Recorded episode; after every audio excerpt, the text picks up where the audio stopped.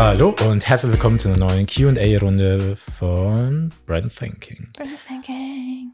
Ich stelle, ich, Andreas, stelle eine Frage an die Natascha. Mich, Natascha. Und zwar, warum verstehen Designer Kundenbedürfnisse so gut? Mhm. Wir werden drauf trainiert. Okay, das war's. Mm, also ich frage zum Beispiel, weil äh, das haben wir, glaube ich, auch schon öfter erwähnt im Podcast, zum Beispiel eben jetzt Einhorn, also Einhorn-Kondome, die haben ja am Anfang nicht mal Sales- Sales-Leute engagiert, sondern vor allem Designer. Äh, also deren Ziel war es eben, vollkommen auf die Kundenbedürfnisse einzugehen, anstatt die Produkte einfach nur an den Kunden irgendwie zu bringen. mm, Also mehr Pull statt Push war deren Ziel. mhm. Quasi darauf basieren die Frage, wieso sind ausgerechnet Designer es gut darin, Menschen zu verstehen. Mm, Ich mache das mal mit einem Gegenbeispiel. Äh, Ingenieure beispielsweise, das sind unsere Erzfeinde. Nein, Quatsch. Also da gibt es immer halt immer ein bisschen, so ein bisschen Krach, weil äh, das funktioniert aber so nicht. Aber so, der Designer sagt, doch, das funktioniert so. Das ist ungefähr so wie zwischen Architekten und Bauingenieuren. Genau, genau die gleiche Diskrepanz. Ähm, die Ingenieure sind, ich nenne es mal Verkopfte. Ne, die haben Zahlen, die haben ähm, Mechaniken, sind bei denen im Kopf, die wissen, wie das funktioniert. Sie sind aber nicht die besten Menschen, die kommunizieren können.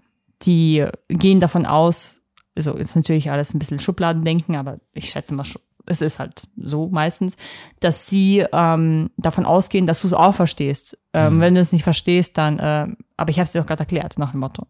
Aber derjenige, der normale Mensch, Normalo, versteht das nicht. Oder so noch ein bisschen nach Motto, es ist doch logisch, dass. Ja, wenn wir Designer, Produktdesigner vor allen Dingen, ähm, ein Produkt erstellen, ich würde sagen, wir Designer haben nur, mm, wir sind auch die Normalos, wir haben ein visuelles Auge für Dinge.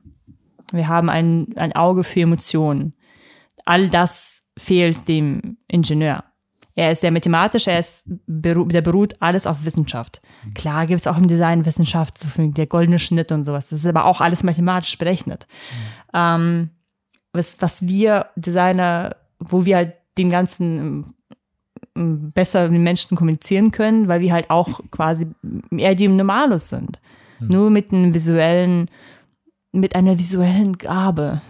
Aber meine. Frage war jetzt nicht, weshalb ihr besser kommuniziert, sondern weshalb ihr Menschen besser versteht. Also weshalb Ja, ihr besser die Ja, Kundenbedürfnisse. genau, genau, genau, weil, so, weil man Emotionen, also ein Bauingenieur oder ein Ingenieur kommuniziert keine äh, Emotionen. Hm. Ein Designer, ich würde schon fast sagen, macht es automatisch. Weil Kunst ist immer was Subjektives ähm, und Design kann was Objektives sein. Eine objektive Meinung zu etwas, weil es muss ja auch funktionieren, weil Design follows Function und wir Designer haben sehr viel mit der Ergonomie zu tun, wenn das, ähm, es muss halt am Menschen äh, äh, getestet werden, so quasi. Und der Mensch muss es benutzen. Und damit das der Mensch benutzen kann, müssen wir uns mit dem Menschen beschäftigen, mit seinem Körperbau, mit seinen ähm, Grenzen, mit seinen Möglichkeiten, sowas. Deswegen können wir die Menschen best besser verstehen. Ein Bauingenieur tut das nicht oder ein Ingenieur. Hm. Klar kennen sie, äh, die kennen bestimmt Ergonomien, die kennen wahrscheinlich die Normen, die auf einer Ergonomie so basieren, ja. Ja, äh. Ähm, zum Beispiel wie beim Bauingenieur die Treppen. Du kannst halt irgendwie jedes Mal neue Treppenhöhen und Breiten nehmen. Da gibt es auch Vorschriften. Das sind die, die Normen, die an den menschlichen Körper angepasst sind. Das sind aber alles Gesetze. Beim Design gibt es quasi kein Gesetz, außer der Mensch ist Maß aller Dinge. Okay. Äh, Folgefrage. Bist du fertig? Ja. das war die Frage. Ähm, äh, glaubst du, es hat aber auch grundlegend, also nicht unbedingt was mit mh, Ingenieurswissenschaft oder ich nenne es jetzt mal Designwissenschaft per se zu tun, sondern auch mit den Menschen, die das dann studieren und lernen? Also, dass zum Beispiel Designer grundsätzlich empathischer sind als Personen, die Ingenieurswissenschaften studieren? Ja, definitiv. Wenn ich so an meine Studien, ähm, an meine Kommilitonen zurückdenke, wir haben halt eine bunte Mischung aus ein bisschen, die so eine künstlerische Richtung eingeschlagen äh, haben. Einige, die sehr stark im industriellen Produktdesign unterwegs sind, ähm, was ich auch, ähm, wo ich ein bisschen mehr äh, die Richtung habe, statt dieses künstlerische, dieses, ähm, wo man Dinge rein interpretiert. Ähm, ich weiß die Frage noch. Ob Designer grundsätzlich empathischer veranlagt sind als jetzt Leute, Also Ingenieure da draußen, seid mir nicht böse, ähm, aber ich glaube, da wird mir jeder zustimmen, dass es jedes Mal Stress gibt zwischen Designer und Ingenieuren und äh, irgendwelchen, mh, mm, da wo es in die, äh, in die Umsetzung geht. Mh, mm.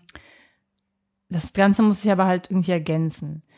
Ich hm. glaube, wir Designer wären ziemlich verloren deswegen. Wir würden uns die Welt so schön machen und so krass auf die äh, Bedürfnisse damit, da, da, des einzelnen Individuums eingehen, weil man, das ist halt unser Purpose, den Menschen glücklich zu machen. Ähm, dass wir da den irgendwie den die Sterne vom Himmel holen wollen und das funktioniert halt nicht. Mhm. Weswegen sich das Ganze ein bisschen aufhebt. Ich weiß auch gar, gar nicht, ob das deine Antwort, also ob das deine Frage beantwortet, aber ja, das ist meine Antwort.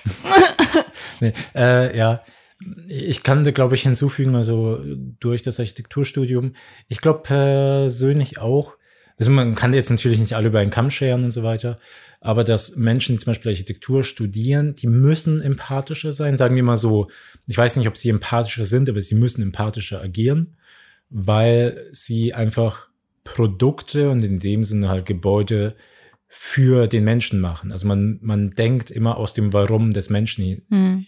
heraus.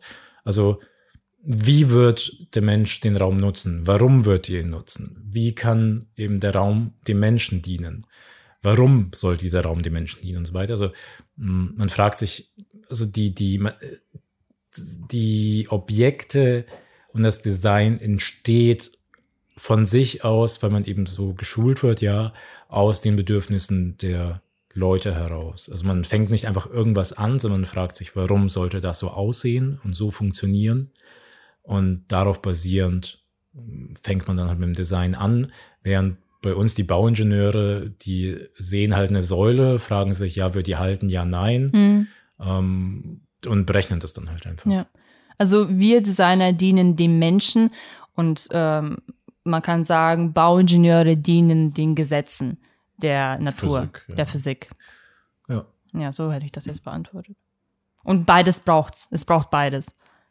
Stell dir vor, eine Welt mit, mit Bauingenieuren, nur Bauingenieuren, wie das hier alles aussieht, wird doch alles viel zu verkopft aussehen. Nur mit Architekten, Designern. Ja, alles, alles zusammenbrechen. Ja, genau. oh Gott. Nee, das war so, das wäre so, so eine rosa-rote Brillenwelt. Das wäre ja. nicht so geil, glaube ich. Okay. Nee, sehr gut. Cool. Dann Hat Spaß gemacht. Bis zur nächsten Episode. Tschüss.